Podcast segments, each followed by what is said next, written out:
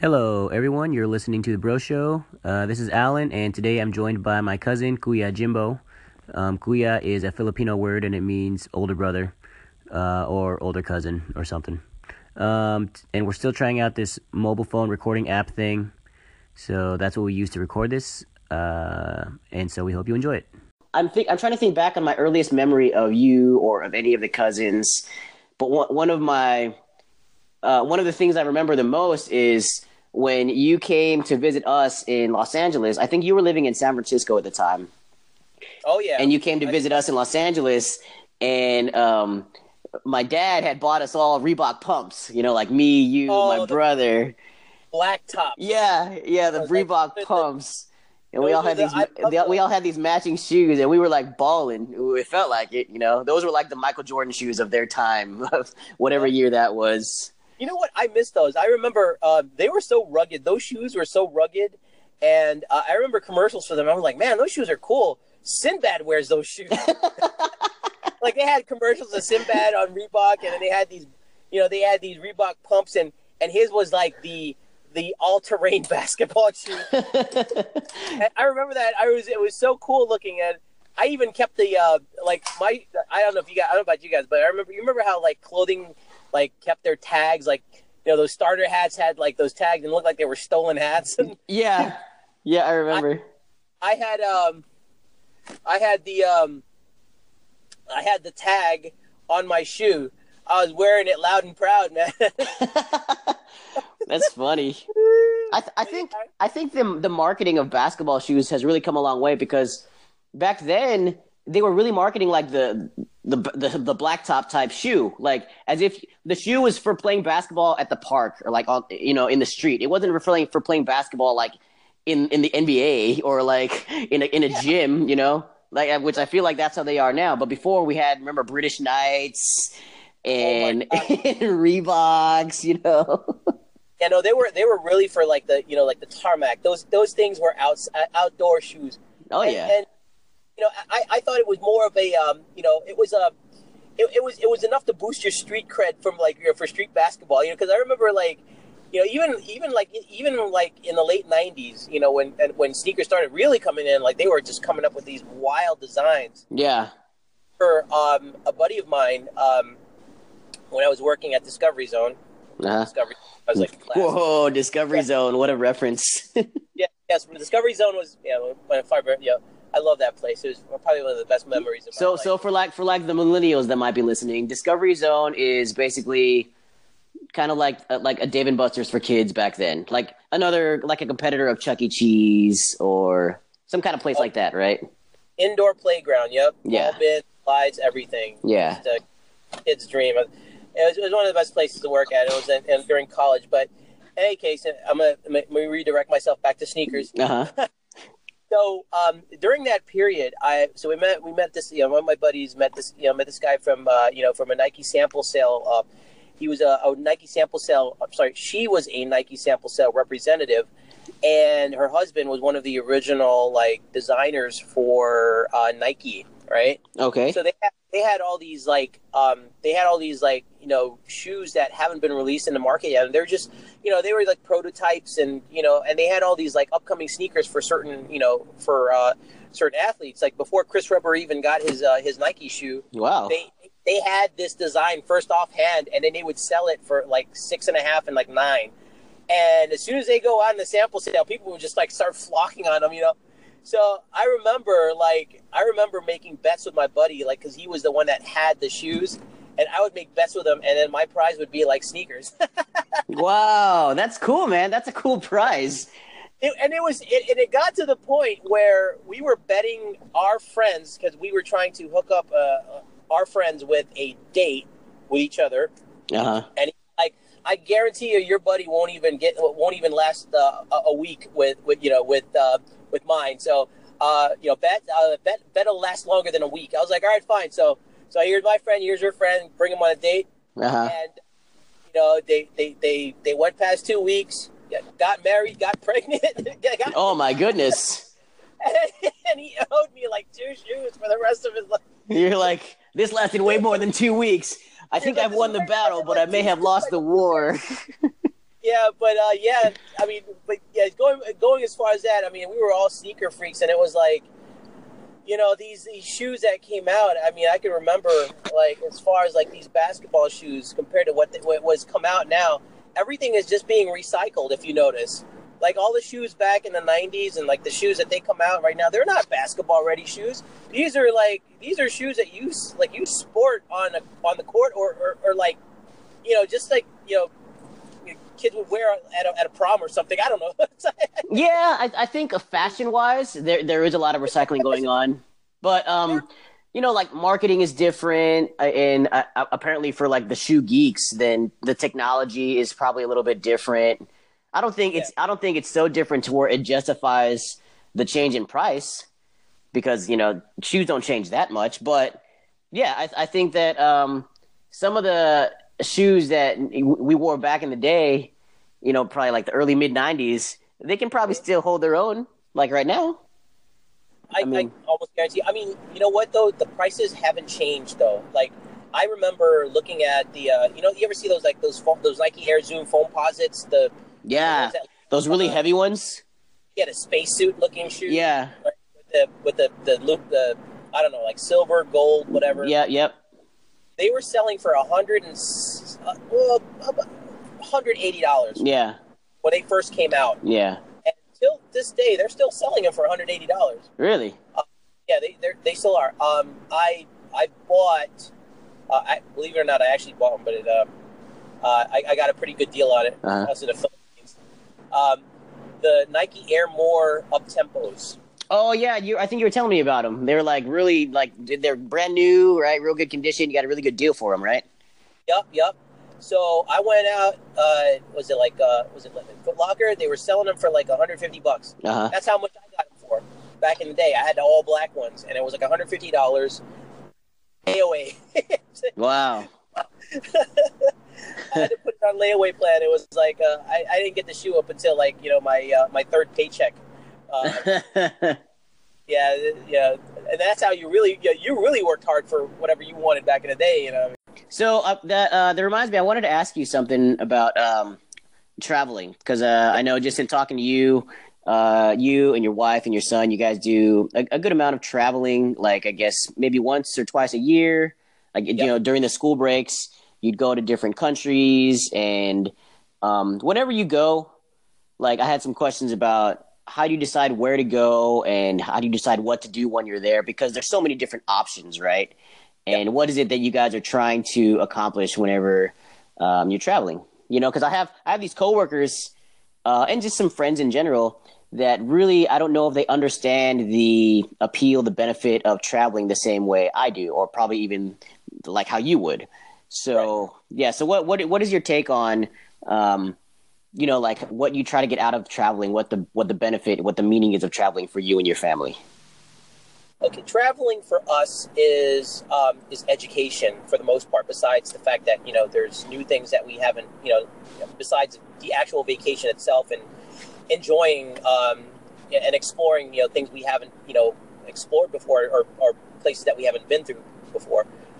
But um, you know, one we take uh, you know we take that as a learning, you know, as a, as an educational trip, uh, especially for Tristan. You know, um, you know, when we were little, um, you know, yes, you know, both our parents used to travel, um, but not as much. They, they, were, you know, they were uh, they were able to travel to certain places that you know, they're, uh, but without their children, and you know, uh, for us, you know, as as as you know, as parents that have traveled to certain places, we you know, we want to kind of, you know, give that experience. You know, we tell these stories, but you know, we want to tell that story to our child in in a sense where we get to take them there and, and say, hey, this is where we've been to, or we haven't been to this place, but your grandfather has been here. You know, um, our our family is well, her family, always you know, my wife's side of the family. Uh, her grandfather has traveled into many you know to many places and and we tell these stories to each other and we tell our child you know and, and tristan you know he gets curious to a point of hey maybe you know maybe we can travel and and that kind of sparks an idea and we, we sit there and we're like hey yeah maybe we can go to this place you know? So that's kind of how how things kind of start for us you know? Um, cool. but we, but we really use it as an educational thing. Yeah. Um, uh, but once we start, you know, planning it out a little bit more, we kind of immerse ourselves. You know, like say, say for example, we want to, you know, we you know, we're talking about like, you know, we're talking about Japanese food, and all of a sudden we think, hey, you know what? Maybe this will taste better in Japan. What do you think? And then that's how that's kind of how the, the plan starts. Uh-huh. You know, um, and then after that, you know, we immerse ourselves a little bit more. We watch YouTube videos. We watch all these, you know, these vloggers. Thank you, YouTube, for you know for exposing these types of people and give us a, a little bit more information. Oh yeah. Uh, and then you know we th- then we start getting our, our, our books you know our, our, our learning a different dial you know uh, learning a different language and um, you know um, associating that with you know what what you know what Tristan's learning um, for you know for you know for that year or whatever um, and it becomes it becomes a little bit more possible to make that trip happen and then after that we kind of you know we we buy the ticket and as we get closer you know we start you know we start learning things a little bit more. We start learning a little bit more about culture, and when we get there, we we're not totally like we're not we're not total tourists. Uh-huh. Our our goal to travel is to not act and and be and experience you know being a tourist, but to actually experience being a local. Um, Yeah. that's that's what creates the adventure of traveling. Um, and, and as you do that, you start to you know you, you start to assimilate. I guess is word to put it with with the you know with the locals. They, even if you're not fluent in trying to speak their language, you, or even if you can't speak at all, there is a certain uh, universal language that you can associate with but just by learning their culture. Mhm. That itself is um, it, it is what um, it is what we find where we find value because you know you guys smile the same way, you guys understand each other the same way, but in a different sense without speaking the actual language yeah. but you know, uh, but but the the, the hospitality uh, that that comes with it, you know, uh, and and the fact that they see that you respect their culture, hmm and, and that's what I, that's what we get about that's what we love about you. We get a natural high off of that, hmm uh, and that's one of the things that that, that kind of make it hard for us to, to to pry towards the end of the trip. You know, Yeah. No, I can imagine. at the end of the trip, you feel like you're you're part of them, and, and we all are. We all we're all part of each other around the world. Uh, but you have to take that leap and, and, and you know and kind of put yourself in that position um, where you're willing to take that adventure. And um, you know and, and we see it uh, you know with, with, with Tristan. And, and feel like he's not going to have any trouble you know when he come, when it comes to the point where he travels himself. And well here, here's an interesting thing that kind of leads to this this uh, there was a question asked about um, you know somebody questioned my my uh, my vacation plans or or my, my motion to travel um, you know a few months ago. And one of the things they asked me was you know um, you know on your vacation you know when you go out and, and, and go to another place vacation is it necessary for you to to travel? Or maybe i'm maybe i'm saying that maybe i'm i'm translating it incorrectly but she was asking if you know you know why travel uh, you know you know out out in different countries when you can travel to the the many sites here in the United States. I mean, after all, you're trying to educate Tristan. Why not Uh-huh. educate him in the country that he was born in? So I Yeah. Got a point. yeah, so so I was like, yeah, that, you know, you're right, you're right. I go, um, then I said, you know what? There's, there's a few things. There's a few reasons why I like to travel. You know, out you know out other places. One, um, one is uh, you never know when that place is ever going to be there again. You know, I mean, Uh-huh. uh, there's a good chance that you know, uh, you know, and, and I didn't say it. I mean, I you know, there's a there's a good chance that a certain place that we visit and we might want to visit when we visit it now, it's good. But then you know, later on down the line, you know, there's there's something something might happen, or I don't know, Mhm. like you know, um, you know, we you know we go to like you know, uh, I don't know, like I hate to use this as an example, but if we go to like you know South, South Korea or something like that, you know, one day I'll be like you know run by a communism or something like that, you know. And that was like, yeah. and that was how many months ago? I mean, now it's a totally different scenario, obviously, but Right. I think about that for like certain restaurants, like to a very small scale. Like, oh man, I used to love going to that restaurant. Now it's closed and I can't go. yeah, exactly right. Like, no, I'll never know how, how their, their steak tastes like. You know, it's like, yeah. uh, dang it. Yeah, but that was one of the reasons. And then I was like, two, I go, there's a completely different form of hospitality that I get out in other countries. You know, they know you're a tourist. Um, Uh-huh. You know, and, and, and they, they just treat you like you know they, they treat you with the utmost respect. You know, and she goes, Yeah. Why don't don't don't other like states like that? You know, you know, treat you like that. If you know, if you ever go to like Mount Rushmore, you know, they're. I mean, I'm sure that they, they treat you. They'll they'll treat a local uh, just as well as they treat a tourist. And I looked at her, and I'm like. yeah, I have to be real. This is where, where where where I have to be really blunt. You know, yeah. if I go to a local McDonald's here, they'll ask me what my order is, and then they'll rudely give me this look and take my money and like you know. I go to some and go to their McDonald's, they'll bow, they'll they'll say please, thank you, they'll smile at me, you know, even if they know they're working a twelve hour shift, Uh-huh. and they'll they'll be nice to you, um, and, and that's my experience. And so that's kind of the point I made. I was like, you know what, you know, when you travel and you go on vacation, you want to be treated, you want to be treated well, um, and, and and you want to, um, you know, uh, you know, you want to visit a place that you feel that you may not be be able to go to um, as easily as you as you do out here in the U.S. You know, or something like that. You know, Uh-huh. if I wanted to go to Philadelphia and see the Liberty Bell, I can go down and drive. You know, I, Yeah. I, if, you know, if, if, if I want to see the Great Wall of China, I got to fly out there, and I don't even, know, you know, I mean, I don't even know. I mean, it takes me like you know what, eighteen hours to fly out there. So, oh yeah. but but but it's worth the. It's breathtaking. You know, I mean, I'm not trying to compare like some of the sites that we have here as you know as you know, not as good as the ones that we see out in other places, but you know, we we're educated here about it so much that some of the things that we neglect are are are, are, are the are the are, is the education that we get from other countries and and uh, and what we often see in the news, but we don't see in, in books. Nobody teaches about like you know the Great Wall of China. Nobody ever teaches you about like you know the uh, the, the Eiffel Tower or anything like that. You know they they won't teach you about certain you know certain areas in you know uh, in, in, in you know in, in Europe or or Asia. You know, Uh-huh.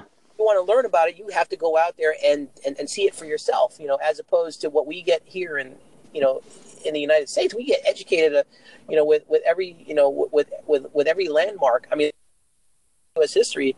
You know, I was you know I was educated from you know the, the you know they, they taught us about you know anything from like you know Civil War to, to the Great Depression to you know to, to, to the different sites in Mount Rushmore and so forth. You know what I mean? Like you, these things Yeah. out in school. So, um, but other things you don't. And like I said from from previous, you know, That's funny because it reminds me of uh, whenever people ask me, like, "Hey, when you were in the Navy and you were traveling to all these different countries, uh, which one was your favorite?" And usually, I mean, for the most part, usually my answer is Dubai because I, I got the chance to go to Dubai. It was one of our port visits when I Mhm. was in the Navy, and they say why, and I mean, you know, like the, every every place we went uh, had nice people. Every place we went had, um, you know, we, we took care. Of, we we kind of, um, what am I trying to say? We pampered ourselves as far as the hotels and eating good food and doing good doing nice things. But I think the reason I say Dubai is because I feel like out of all the places I visited, that is probably the one I'm least likely to go to again. And I think because of that, I really cherish my memories from that place. And, and hell, of, of the other countries, I might not go back to those ones either. But because that one is, seems so inaccessible to me, um, I, I really value my time that I that, that I spent there. Whereas I might have some good memories of going to you know, Disneyland. You know, I mean, happiest place on earth, right? right? But but the memories the memories kind of get devalued because of my accessibility to some to, to a place like that, and because or I guess a better example here in Houston is Disney World. Like a, a lot of my friends from Houston have been to Disney World, so if I come back from Disney World and tell them all these things that I thought about it and how much fun I had, it's probably going to be kind of boring to them because they've probably done all that stuff too, you know. Right, right, right, right. But if I tell if I tell them about some place where you know I rarely get to go, or probably will never go, or probably they will never go, then the the, the conversation is a little more dynamic because I'm not just telling them something that they already know. I'm looking forward to the next one. Uh, you know, hopefully we can get Christian on board. So Yeah, definitely.